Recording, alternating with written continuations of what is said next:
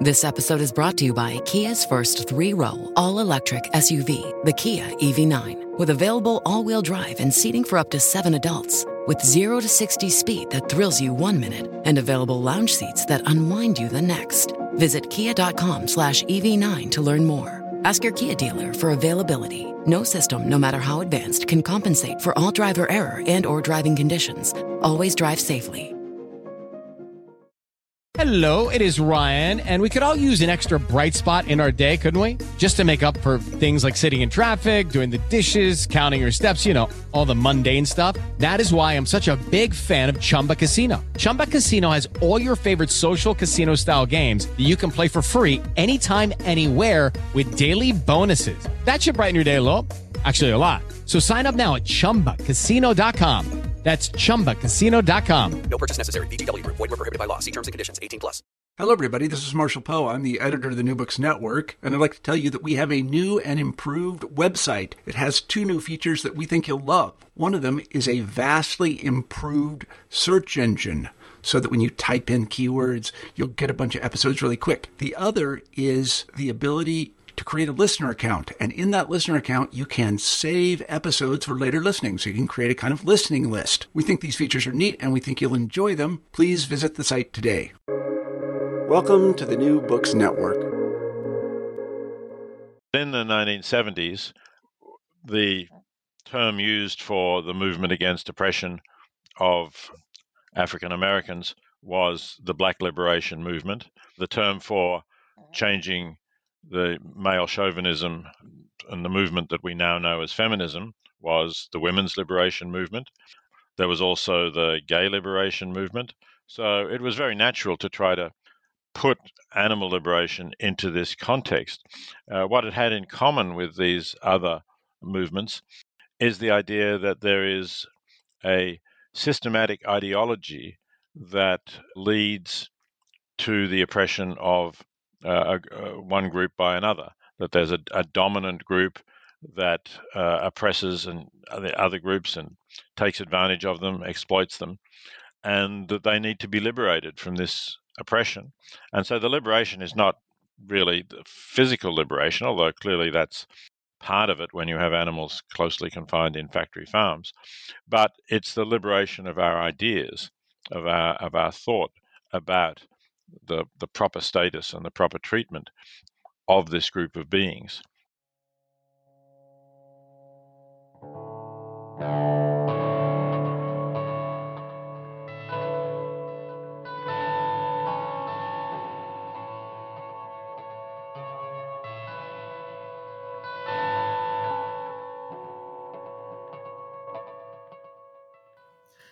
Hello, everyone, and welcome back to the New Books in Animal Studies special series on the New Books Network.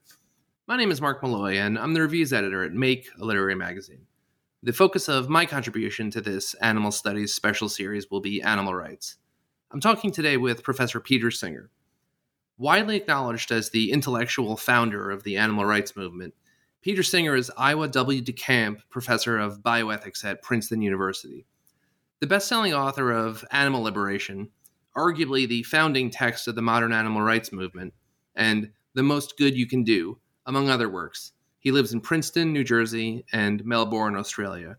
Professor Singer's most recent book, and the book under discussion today, is 2020's Why Vegan? Eating Ethically, published by W.W. Norton and Company. Even before the publication of his seminal Animal Liberation in 1975, Peter Singer, one of the greatest moral philosophers of our time, unflinchingly challenged the ethics of eating animals. Now, in Why Vegan, Singer brings together the most consequential essays of his career to make this devastating case against our failure to confront what we are doing to animals, to public health, and to our planet.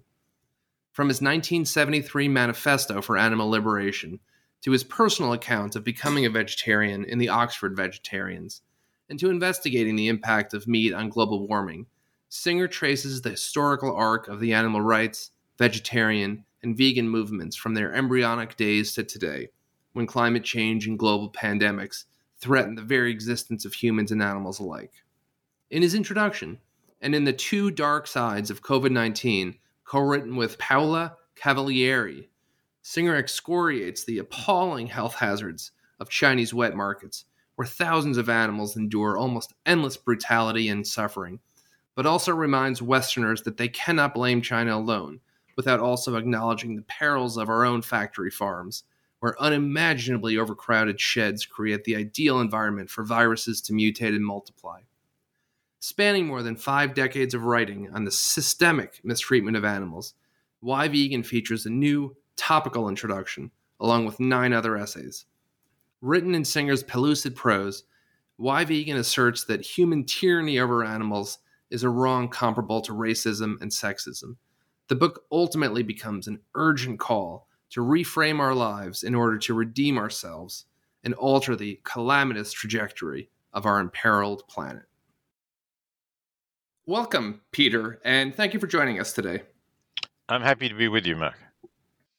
So, first off, it's it's an honor to speak with you. I I was born in 1979, 4 years after Animal Liberation was published. So, I wasn't around to witness those those early years. I grew up in the world that you and your Oxford colleagues and other animal advocates helped make and I'm trying in my own way to do my part. So, it's it's really wonderful to get to speak to you today. Great. Yes, it is uh, a, a, different world, I guess, the one you you've grown up in from the one that uh, I grew up in. Well, let's let's not get ahead of ourselves. That's my final question is to ask you about that. Um, as a way to begin, I was wondering if you could tell us a bit about yourself, your your background, and how you came to care about animals. Right. Uh, so I can certainly talk about my background. I was born in Melbourne, Australia. Uh, my parents had come to Melbourne in 1938 after living in Vienna, um, fleeing the Nazis because they were Jewish. But they wanted to make me kind of as Australian as possible. It was a, those times of when migrants were expected to assimilate. So I grew up in Melbourne and as a relatively normal Australian boy. I suppose I was conscious of the, the background went to the University of Melbourne, was originally going to study law, which in Australia is an undergraduate degree. But a counselor looked at my results for the final uh, year of high school and said I might find law a little bit dull. Why don't I combine it with an arts degree and go on with things that I'd been interested in at school, like history? So I did that. But as well as doing history, I took philosophy and I got interested in that I got offered a scholarship to go on with uh, writing a master's degree in philosophy before I'd actually finished the law degree. So I never completed the law degree. I fin- did the master's, then I got offered a, another scholarship to go to Oxford, which was an exciting opportunity. And by this time, I was I was married. I uh, married during the master's degree. So I went to Oxford, and uh, all of this time, so you know, I'm now a graduate student. I'd been in, involved in politics. I'd been actually the president of a group against uh, conscription for the Vietnam War, but I'd never really had any interest in, in animals in particular. I wasn't somebody who wanted to have cats or dogs uh, around me, and I never thought of animals as raising any serious moral questions. After I'd been in Oxford a year or so, I just happened to have lunch with uh, somebody who, a Canadian graduate student called Richard Keshen, who was a vegetarian, which was very unusual in those days. I don't think I'd actually met a vegetarian uh, until that time. Um, if I had, it was probably um, an Indian who, you know, was a vegetarian because he was a Hindu, which right. wasn't really going to interest me. And I so I asked him why he was a vegetarian, and he said uh, something pretty straightforward, like I, I don't think it's right to treat animals the way they were treated to be turned into into meat, um, the meat which I was at that moment eating. And so I asked him why not, and he told me that a lot of animals were being taken off the fields and put inside in big sheds, and their lives were pretty miserable. The only concern was to produce their flesh as cheaply as possible. And I didn't know any of this. Um, right. So uh, I looked into it more. I talked to a couple of other friends that uh, Richard had had, uh, and I did become convinced that this is an important issue that uh, I couldn't really. I talked to my wife about it. That we agreed we couldn't really justify continuing to support these systems of treating animals, and that's where all of that started. And at the time, very little had been published, right? I think, I think, I believe her name. Correct me if I'm wrong, but it's Ruth Harrison or Harrington. She had written Animal Machines, I think, but apart from that, there, there, there wasn't really much literature on the subject matter. You're right. That uh, Ruth Harrison's uh, Animal Machines was the only book about uh, factory farming, um, and uh, I got hold of it and was, you know, that was part of the thing, uh, informing myself about it that led uh, us to become vegetarian. I don't think there was anything else then. Um, nobody much. Well, uh, Brigid Brophy, the novelist, had written an article for the uh, Sunday Times. I think one of the one of the English newspapers, weekly newspapers, um, about sort of animal rights, um, which I hadn't noticed. It had been a couple of years before I came to England. I think that she wrote it. So there was that piece, um, but there wasn't really much. I, I don't think philosophers were really writing about it. And uh, one of the other Canadians that Richard knew, uh, Rosalind Godlovitch, was in the process of writing something, and she and her husband and another philosopher called John Harris were um, editing a book called Animals, Men, and Morals. So they were already sort of further down that track of thinking about the ethics of animals at the time, but it hadn't been published at that stage, and so obviously I hadn't read or heard about it. Right. Okay. I'm I'm going to ask you about the the the Oxford group uh, in a little bit, but in the meantime, I was wondering if you could tell us a bit about your professional life. So, you're a philosopher and a bioethicist. If it's possible to ask you to generalize beyond your interest in animals, were someone completely ignorant of philosophy to ask you what your philosophy is, and I, I know that's not really a coherent question, but what ideas or framework do you use to understand the world? So, in terms of, of understanding the world as a whole, I look for evidence and argument about how the world is, uh, and I think, broadly speaking, science provides that evidence and that understanding.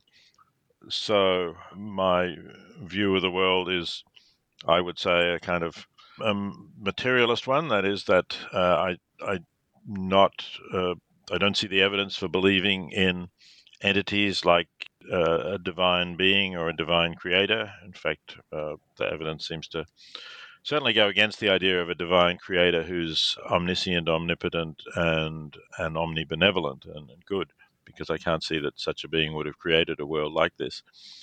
And similarly, I have no reason to believe that there's uh, life after the death of our physical body. So, you know, uh, in terms of how we get to be here, I think that evolutionary theory provides the best uh, hypothesis for that, and uh, there's a lot of evidence for it. So that's that's my broad outlook on the world. you know, we we are here. We've evolved from simpler beings, uh, and then of course the ethical questions start arising. So, what should we do? How should we act? And that's the main area that I work in. And there, it's quite straightforward to say that I'm a utilitarian. That means that I think the right act is the one that has the best consequences for all of those affected by it. And by best consequences, I mean ones that do the most to improve the well being of all of those affected. So, to promote their happiness, reduce their suffering and misery. Uh, and all of those affected includes all beings who are capable of experiencing pleasure or pain, uh, and not just those that exist now, but also those uh, who will exist in the future. So I thought we could uh, begin with a, a very general question. Your your book is called Why Vegan? So up front, before we get lost in the weeds, why should the listener consider going vegan? The listener should consider going vegan because that's the best way to not be complicit in the suffering that we inflict, the vast quantity of suffering that we inflict on non human animals, in order to turn them into food for us. Secondly, uh, going vegan is uh, a very good way of reducing your greenhouse gas outputs. Uh, the uh, animal production industry is a major contributor to climate change, and so you can avoid that. It's also true that we uh, waste food, particularly when, when we feed grains to grains or soybeans to factory farmed animals. Uh, that's actually a, a, wasteful process, which ends up with less food, with less nutrients than we started with. And finally, in this time of the pandemic, confining tens of thousands of animals, crowding them into sheds in stressed conditions, is an ideal way to produce new viruses uh, and has, although this particular novel coronavirus seems to have come from wild animals that were eaten in or sold in the markets of Wuhan. The previous pandemic, the swine flu pandemic of 2009, came out of a, a North Carolina factory farm. And we've also had uh, avian versions of avian flu that have come out of chicken farms. So there's a public health reason uh, as well for avoiding, particularly the products of factory farms. Right, and in addition to avo- avoiding pandemics, there there are health benefits. So it's not just less uh, less detriment to human health, but there are health benefits. And one point that I, I think you missed, you you hit climate change, but there's also species collapse. All of the land usage that's required for agriculture and for maintaining the, the crop base that's used to support the agriculture requires enormous amounts of, of land, including forest land. So that has an incredible impact on species sizes, biodiversity, all of the above. Yes, that's that's certainly true.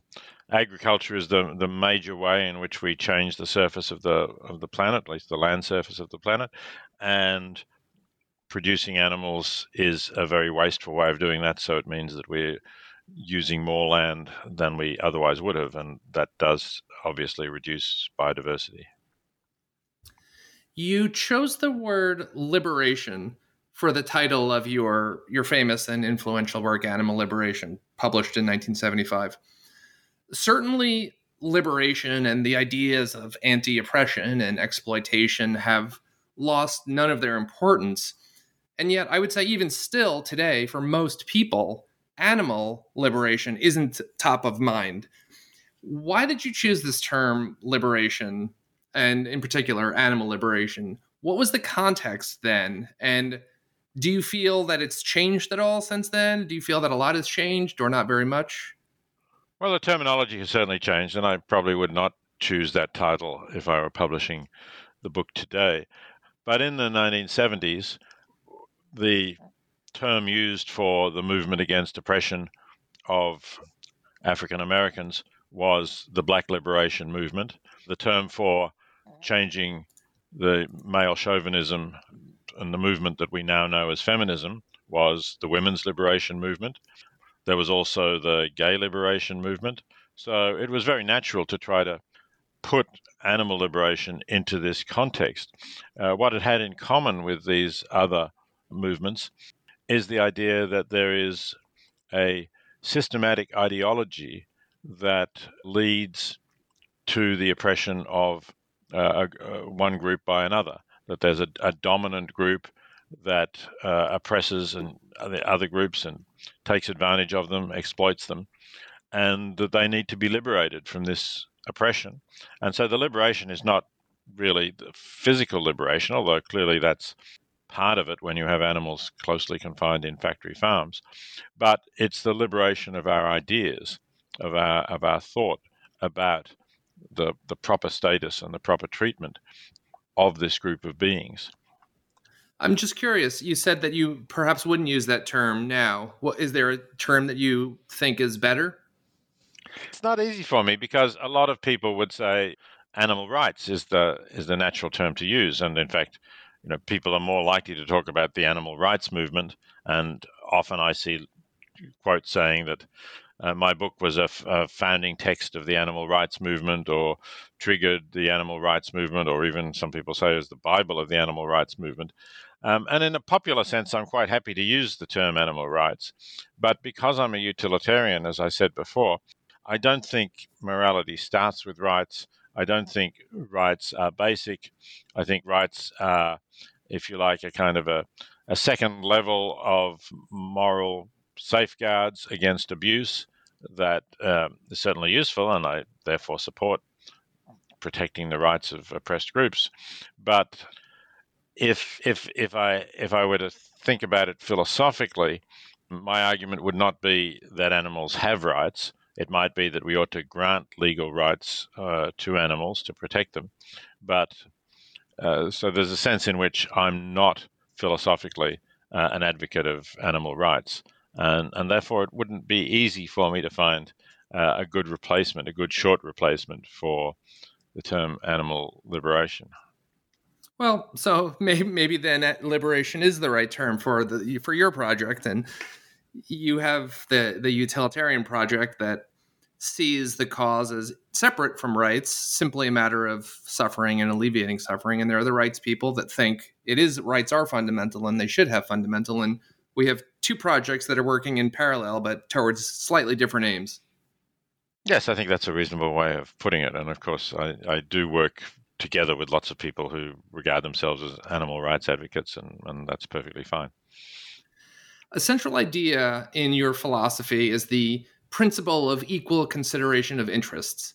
We read in Why Vegan, for example, that, quote, this book is intended for people who are concerned about ending oppression and exploitation wherever they occur, and in seeing that the basic moral principle of equal consideration of interests is not arbitrarily restricted to members of our own species end quote could you talk to us about the principle of equal consideration of interests yes certainly that's that is the fundamental uh, moral principle which underlies my views about animals and it's obviously part of the general utilitarian view that says that pain is pain, pain is pain matters, pleasure matters too, of course, in a positive way. And just as we, uh, I hope all of your listeners would agree that uh, it does, it, it's not relevant to how bad pain is that it's the pain of a, a, a white person or a black person or a person of color or a male or a female. So I think it's also true that it doesn't matter whether the pain is a pain of a human being or of a being of another species. What does matter is is how bad is the pain and how is it experienced. Those things certainly matter. So the principle of equal consideration of interests essentially says we should give the same weight to um, similar interests of being of, of all of those who have interests, irrespective of their race, sex, species, and so on. So it doesn't mean that in every respect humans and non-human animals get the same weight, eh, but it does mean that if we can compare their pains or their pleasures and we say there's no reason to think that they're suffering less than a human might in some similar circumstances, then uh, their suffering is to be given equal weight with the suffering of, of the human. I don't know about you, but I'm very busy and I don't have a lot of time to cook. That's why I subscribe to Factor. Eating better is easy with Factor's delicious, ready to eat meals. Every fresh, never frozen meal is chef crafted, dietitian approved, and ready to go in just two minutes. You'll have over 35 different options to choose from every week, including Calorie Smart, Protein Plus, and Keto. These are two minute meals. Factor meals are ready to eat and heat, so there's no prepping, cooking, or cleanup needed. They're flexible for your schedule. Get as much or as little as you need by choosing your meals every week. Factor is the perfect solution if you're looking for fast, premium options with no cooking required. Sign up and save. We've done the math, and this is important. Factor is less expensive than takeout, and every meal is dietitian approved to be nutritious and delicious. Head to factormeals.com slash NBN50 and use code NBN50 to get 50% off. That's code NBN50 at factormeals.com slash NBN50 to get 50% off. Right. It's it's meaningless to attempt to quantify the the respective suffering of humans versus a different species. And it's it, it's meaningless, it's impossible, it's beside the point.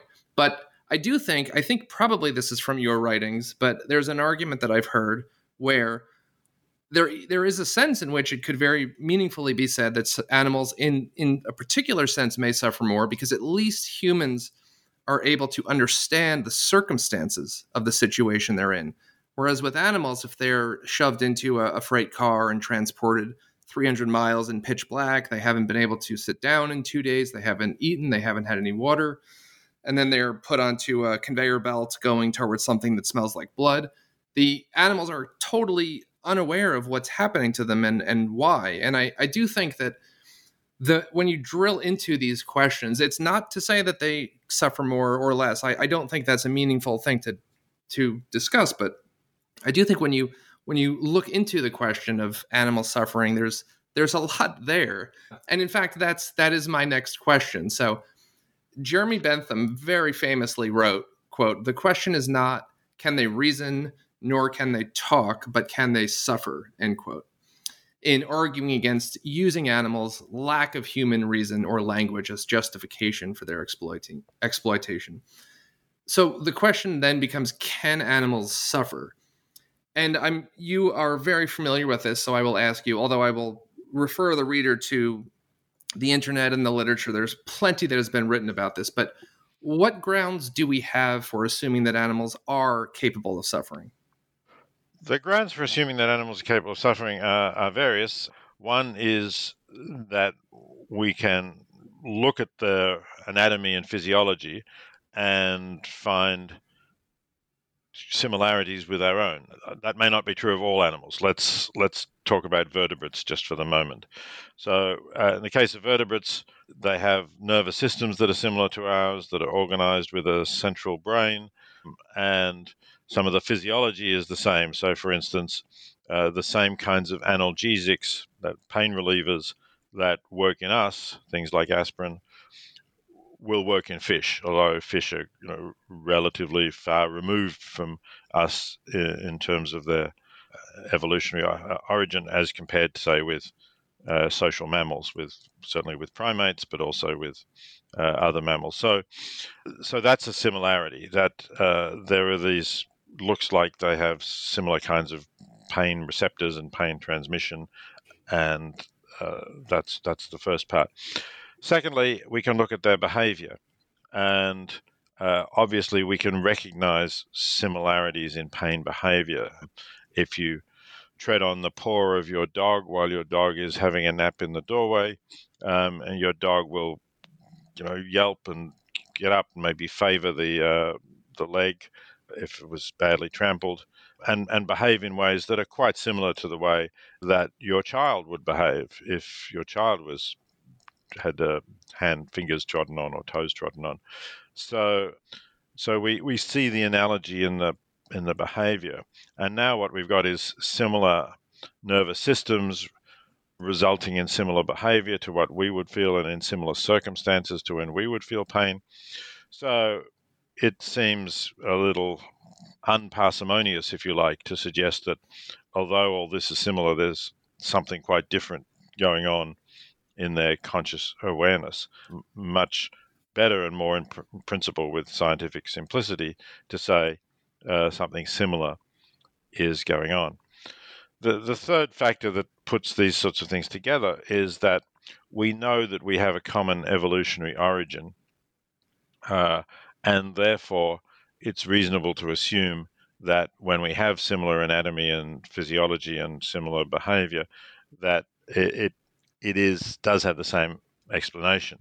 Uh, and I mention that just because somebody might say, well, we could build a robot that would show pain behavior. You know that uh, when you when you trod on its foot, it said "ouch" and yelped and picked up the foot and hopped around and so on. Um, and of course we could, but if we built that robot deliberately designed to mimic that kind of behavior without having the same sort of nervous system, then we wouldn't have a reason to believe that the same thing was going on. But because we have this common evolutionary origin, it's much more reasonable to suppose that the same thing is going on.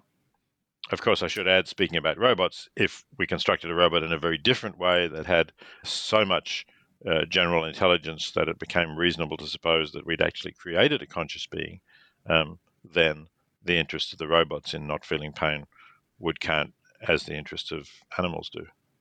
Right. I, I was going to bring up actually evolution. I, I think, in addition to the fact that we we share a similar evolutionary heritage, so that gives us confidence. But also the the reason that pain evolved was as a defense mechanism and as a self-support mechanism. We creatures feel pain so that if they're put into a situation where they're in danger, they can move away from the danger and, and get out of that situation. So it, it simply it just makes common sense that all of these creatures that have evolved to survive and to reproduce would feel pain so that when they were hurt or injured or stepping on something hot or cold or something was stinging them or the litany of possible things that could be injuring them they would they would move away from that thing. So again i think occam's razor across the board. And certainly i like it's just uh, it's the cherry on top but i like that the fact that there are analgesics that we we see in the behavior that the analgesics are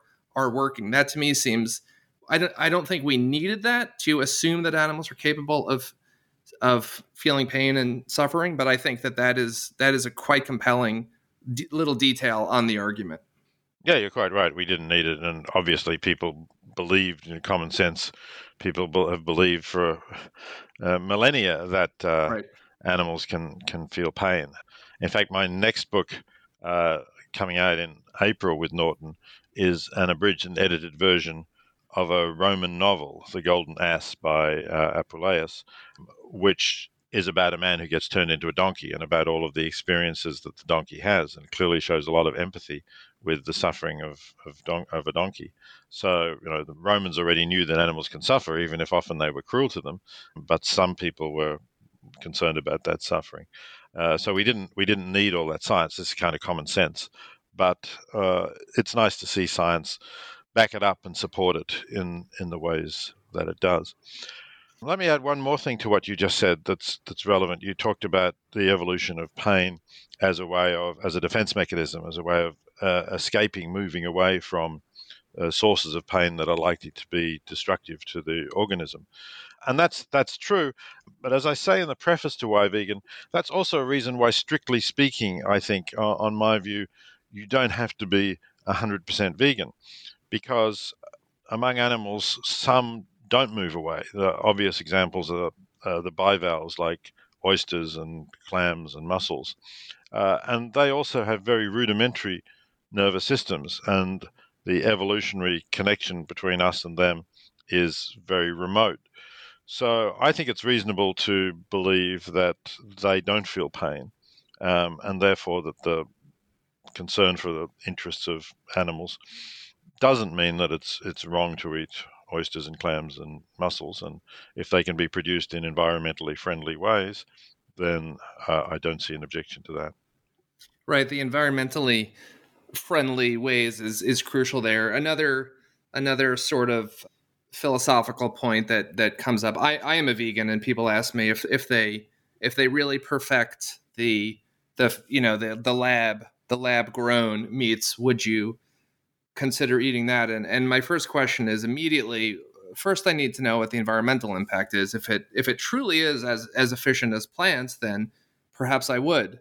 But if if they can't get the efficiency that low, then that is a relevant factor as well. It's not. It is about suffering and and pain, but it's not only about suffering and pain. There are there are other things that are also relevant. That's certainly true. But I I support and encourage the development of what you've called lab grown meat. It wouldn't be sold under that label, of course. It might be called cellular meat or cultured meat, because unfortunately, you know, we haven't made fast enough progress in moving people away from meat. And uh, that has, as we've been saying, disastrous implications for animals, for climate, for biodiversity, uh, and for public health. So, if we could produce meat at the cellular level, grown, you know, just without ever having been part of a, a, a living organism, uh, and if that led people who now eat meat to switch to that kind of cellular meat, then that would clearly be an excellent thing because it would uh, avoid these harmful consequences. And the uh, early indications are that, at least as far as climate change is concerned, I've seen estimates that it will reduce greenhouse gas emissions by 97% as compared to, for example, beef produced from a, a steer grazing right. in a field or a feedlot. I, I agree with you 100%. I, I, I was not, I did not mean to suggest that I'm questioning whether or not we should head in that direction, just that I, I've already been converted. you know, I'm currently eating only plants. So will I move back in the direction of eating meat if it's lab grown? Perhaps. I haven't, I haven't made that decision yet, but for me, I would just want to know more, but definitely, unquestionably, if we could, if we could in the in the short term if we could move towards cellular grown meats or however however it, it is phrased i think that would be an incredible incredible step in the right direction. Yes totally agree. So playing devil's advocate i'm going to argue that we should not have to consider the interests of other species due to what i am alleging is their lesser self-awareness so as a devil's advocate, I am arguing hypothetically that humans have self awareness and that animals do not have self awareness. So, when that pr- argument is presented to you, why should we have to take their interests into consideration? Well, you quoted Bentham earlier saying the question isn't whether they can reason or whether they can talk, but can they suffer? And I don't think that self awareness is a requirement for suffering, for um, experiencing pain. Uh, I, th- I think that it it does make it different, and uh, you could have arguments that pains of beings who are not self-aware are lesser forms of suffering than those that are. But you know, this goes back to, to what you were saying before. It's in some circumstances they may be lesser, in some circumstances they may be greater because um, they don't understand what's happening, but they do, but they don't like it. Um, you know, it's it's distressing, it's frightening, it's terrifying, and it's maybe physically painful, or they may simply be thirsty or stressed or cold or hot. I think those things are still forms of suffering, whether the being is self-aware or not. I don't think self-awareness is a necessary requirement for having the capacity to suffer. You all, you also make a what I consider a very compelling argument that if we think about human infants or humans who have certain developmental disabilities, any any way that any argument that we try to make to justify tr- difference in treatment that can be turned against us and used against other fellow humans just about. Yes that's right. Um, and that's what shows i think the, the clear speciesism of those who use this argument to justify uh, continued uh, maltreatment of animals, continued factory farming, or other forms of, of, mistreatment, but would never think of using that argument to justify similar treatment of human infants who are, you know, if, if, if animals are not self aware, if, um, if other mammals are not self aware, or birds, then uh, human infants are certainly not self aware in, let's say, the first month of their life. And similarly, there are humans who, as a result of uh, genetic abnormalities or perhaps uh, severe brain damage during birth, are never going to be self aware. And uh, yet, nobody suggests that it's okay to do research on them, painful uh, or fatal research on them, in the way we do with animals. So, I think this is really often used as an excuse for saying this is why I can continue to, to eat animals or to be complicit in the mistreatment of animals when people actually wouldn't really follow through. It's it's really simply saying they're not like us, they're not members of our species, uh, and that's why it's okay to treat them in this way. So in in Why Vegan, you list a number of handicaps that the animal liberation movement has in comparison with other liberation movements. I I love this. I think this is incredible. I've I have this in head my head. I walk around. I, I repeat this to, to random strangers that I encounter. Here's a few handicaps that the animal liberation movement has to face. The members of the exploited group cannot themselves make an organized protest against the treatment they receive. Almost all of the oppressing group are directly involved in and see themselves as benefiting from the impression we eat meat, we wear leather, perhaps we use animals for labor. And third is the habits of diet, but also of thought, which lead us to brush aside descriptions of cruelty to animals as just emotional. So these are indeed significant handicaps. And because a lot of the people that we're speaking to don't see that there's a problem, these are very, very important. And so I'm, I'm curious to hear your thoughts on this. This is the just the question of the things that make it difficult for us to see that our that our own thinking is faulty on the matter. Yeah, I mean, let's start by saying I think that this is generally true of long-standing forms of oppression where the discussion is confined to those in the group that is benefiting from the oppression. And uh, a good parallel here, I think, is the the dominance of men over women which has existed in so many societies and and for such a long time. And if you assume, as you know, and you don't have to go back very far, you go back to the to the 19th century, and there's just an assumption that it's men who make the important decisions. The political politics is completely dominated by men. Women don't even have the vote in um, most countries. So uh, men are making all, those decisions, and they see the idea that men uh, are dominant over women as as natural. They see it in other societies that males are the leaders.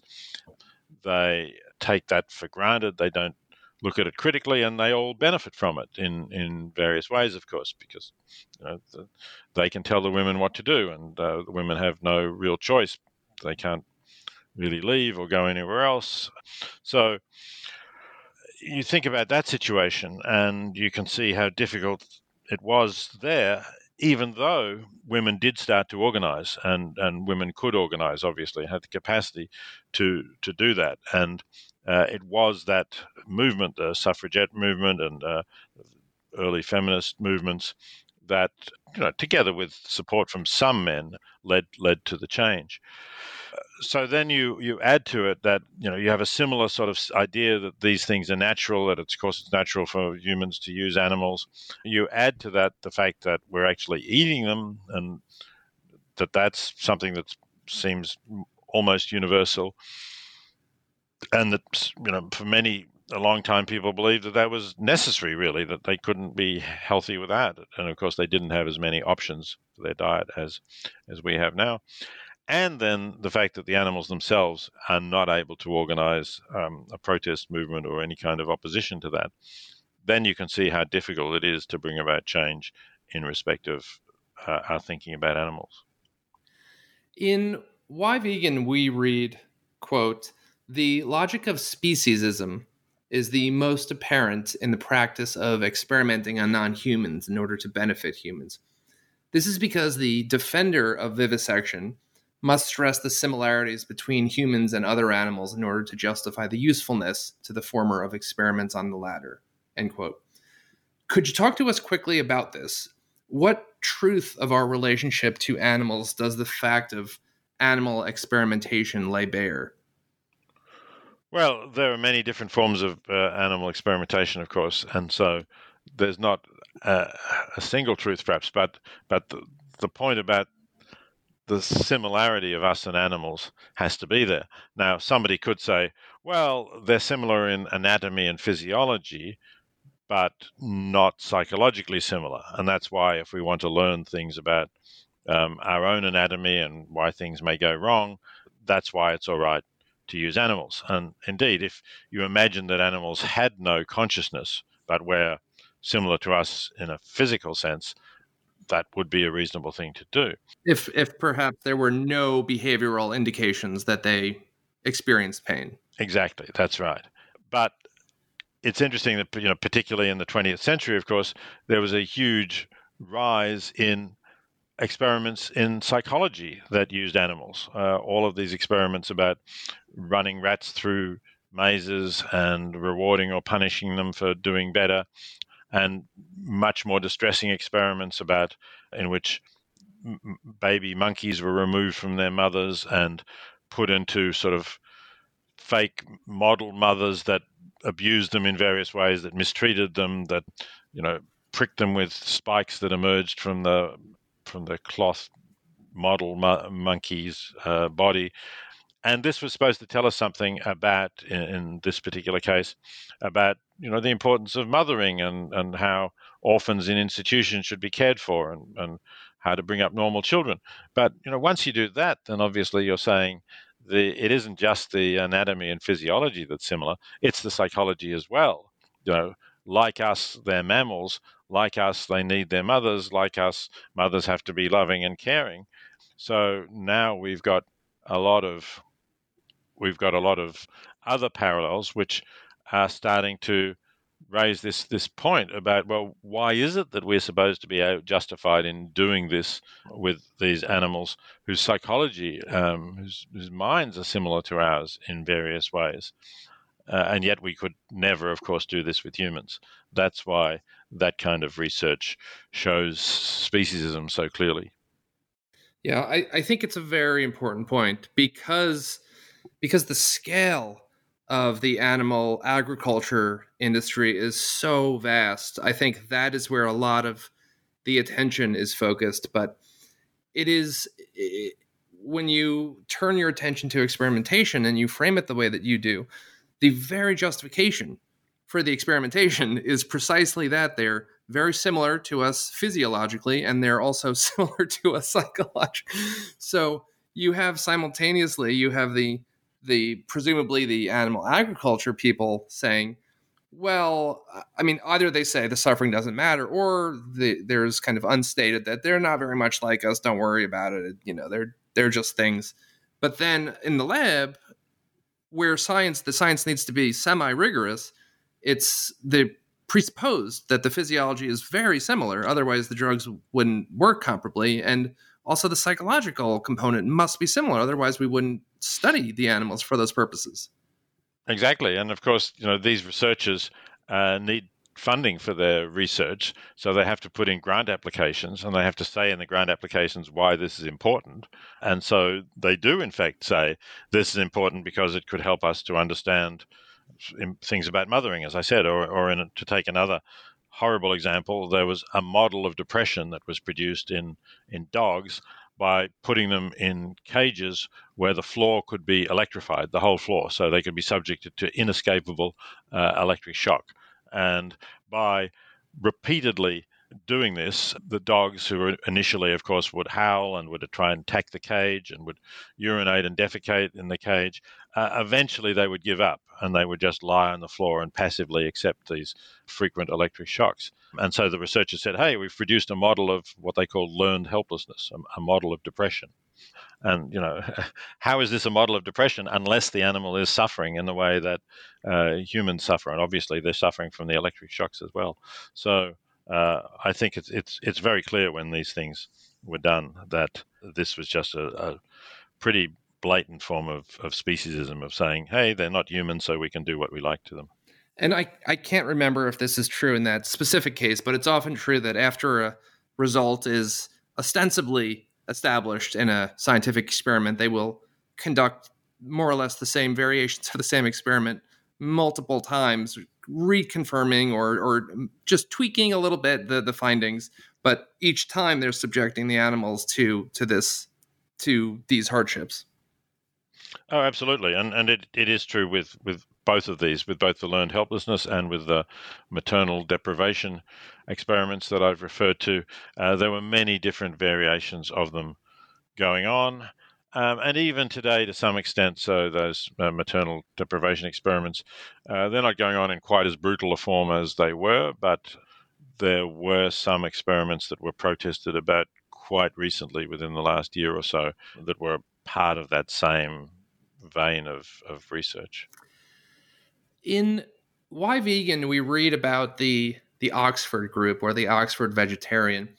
From reading your books, I knew that you had had a, a transformative encounter while you were studying at Oxford.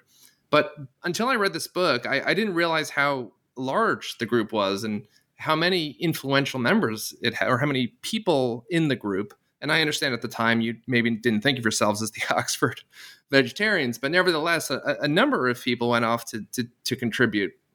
Could you tell us just just a little bit from your own kind of reminisce about about those years and those people, the time you spent with them, and how you all influenced each other? Yes, certainly. Um, it was a, as you say, a transformative experience, and I do write about it in in Why Vegan.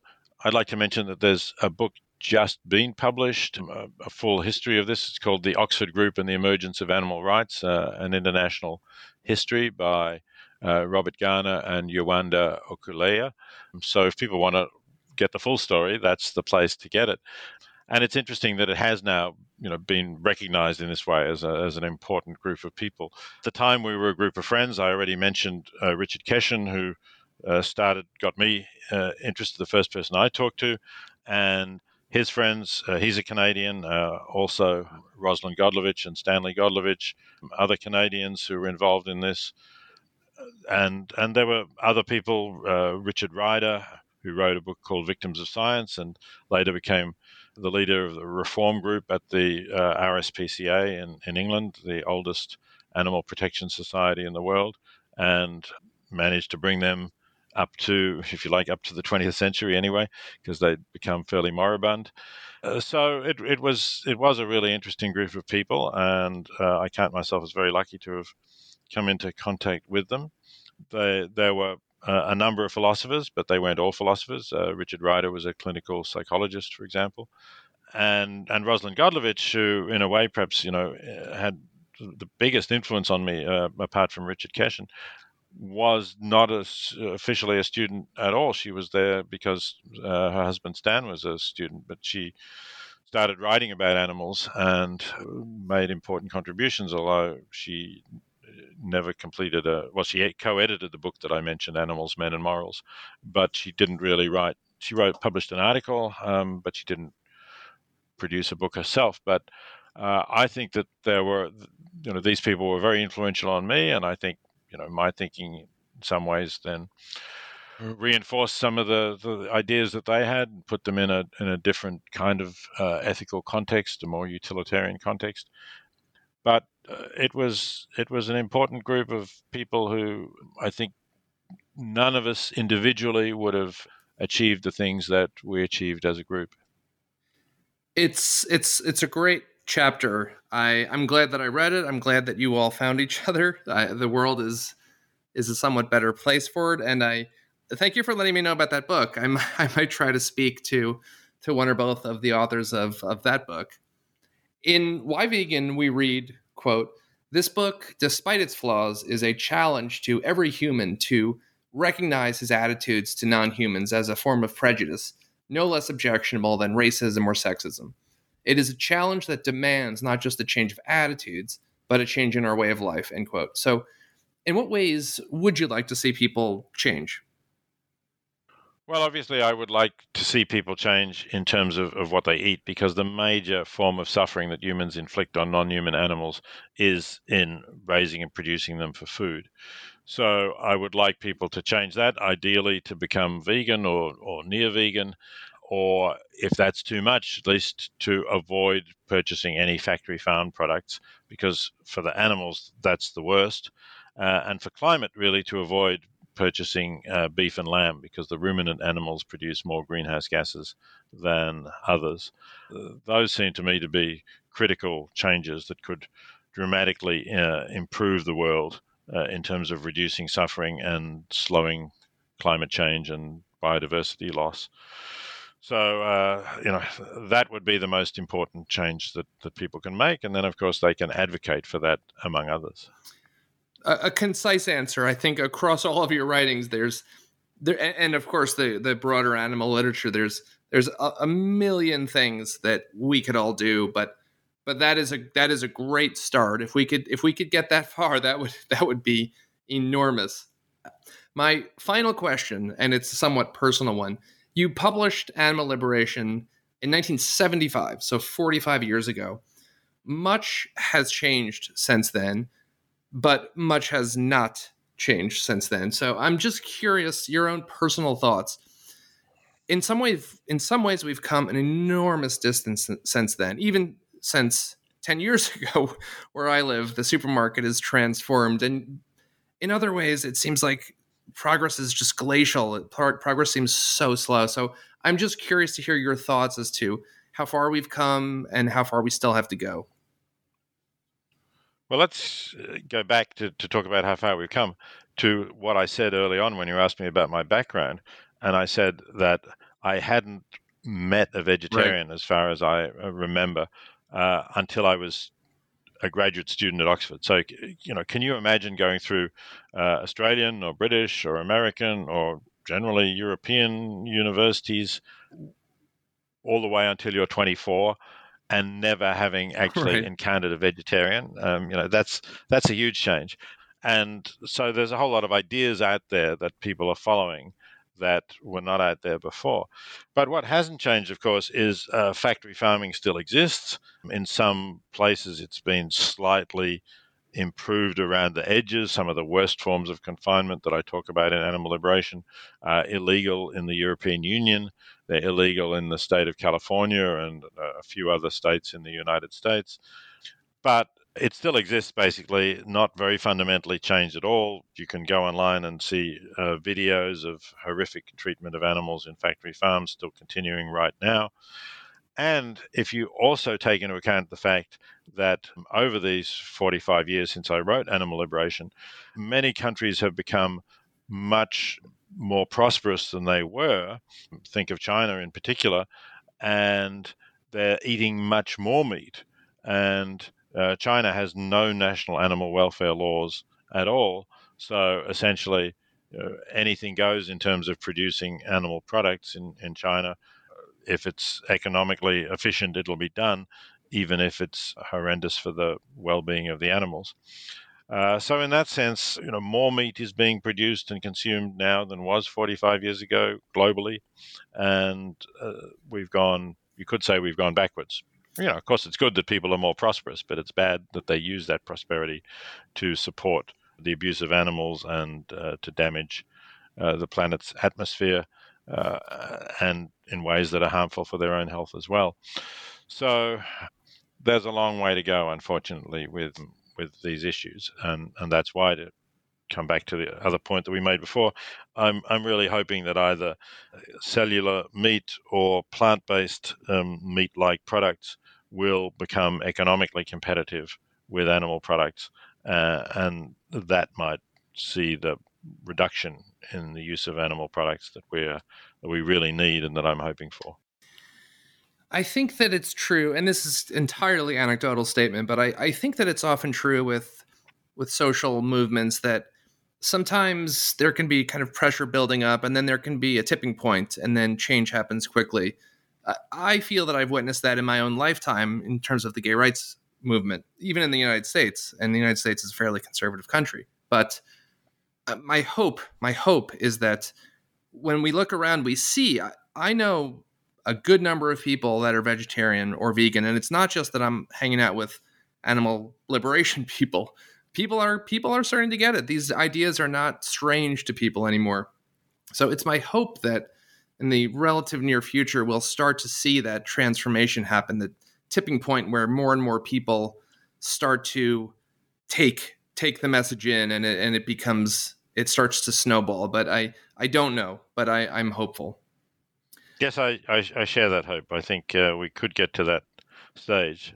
It's it's not going to be easy. It it does require more people to change the way they live than say the the gay rights movement did, which right was really a way of saying, okay, so I'm going to be tolerant. I'll change my attitudes, but uh, it doesn't. I don't have to change my life to believe that people with uh, a sexual orientation towards their own sex should have the same rights as uh, heterosexuals. There, there's a there's a, a long way to go, and there are significant hurdles, but we're we're we're gonna keep trying, and I. I, I just I do think I think that we've seen progress. I, I think if we if we could see a curve, I think it's it's steepening. The curve is is you know it's gradually pointing more and more upwards. I, I'm hoping. So thank you so much. We've already taken up a lot of your time. To wrap up, could I just ask, is there anything you're working on now that you'd be willing to share with us? Uh, well, currently I am just reading the proofs of the uh, Golden Ass book that I mentioned, yep. and I do hope that a lot of people will read that. It's it's great fun as well as showing empathy to animals. I think it's it's uh, a neglected, uh, extremely early novel that more people should know about and and would enjoy reading. I'm also I've also got uh, plans for writing about global population. Is uh, the population growth a problem or is it not? There's some different views about that, and if it is, then what would be an ethical response to it? Uh, so. I'm hoping that that will be my next major book, which I'm working on with a couple of co-authors. Both of those sound fascinating. I look forward to them, and maybe we could speak when those come out again. Certainly, I'd be happy to do that. Peter, your your book is a, a wonderful introduction to this important and fascinating subject, and I highly recommend it to all of our listeners. Thank you so much for writing it, for your time and insights today, and just in general for everything that you've done.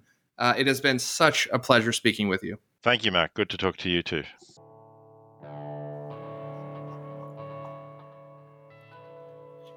I hope you've enjoyed this conversation.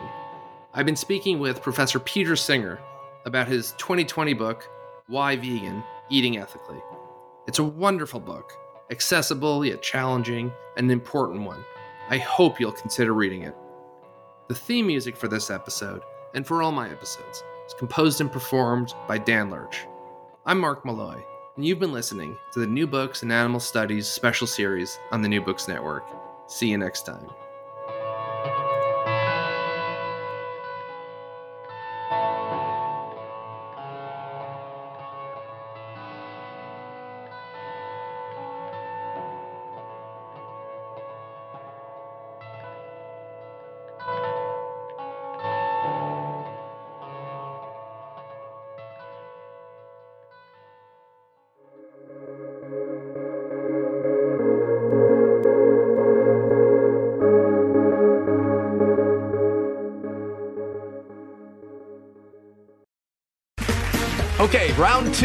Name something that's not boring. A laundry? Ooh, a book club. Computer solitaire, huh? Ah, oh, sorry, we were looking for Chumba Casino. That's right. ChumbaCasino.com has over 100 casino style games. Join today and play for free for your chance to redeem some serious prizes. ChumbaCasino.com. No purchase necessary. Full prohibited by law. 18 plus terms and conditions apply. See website for details.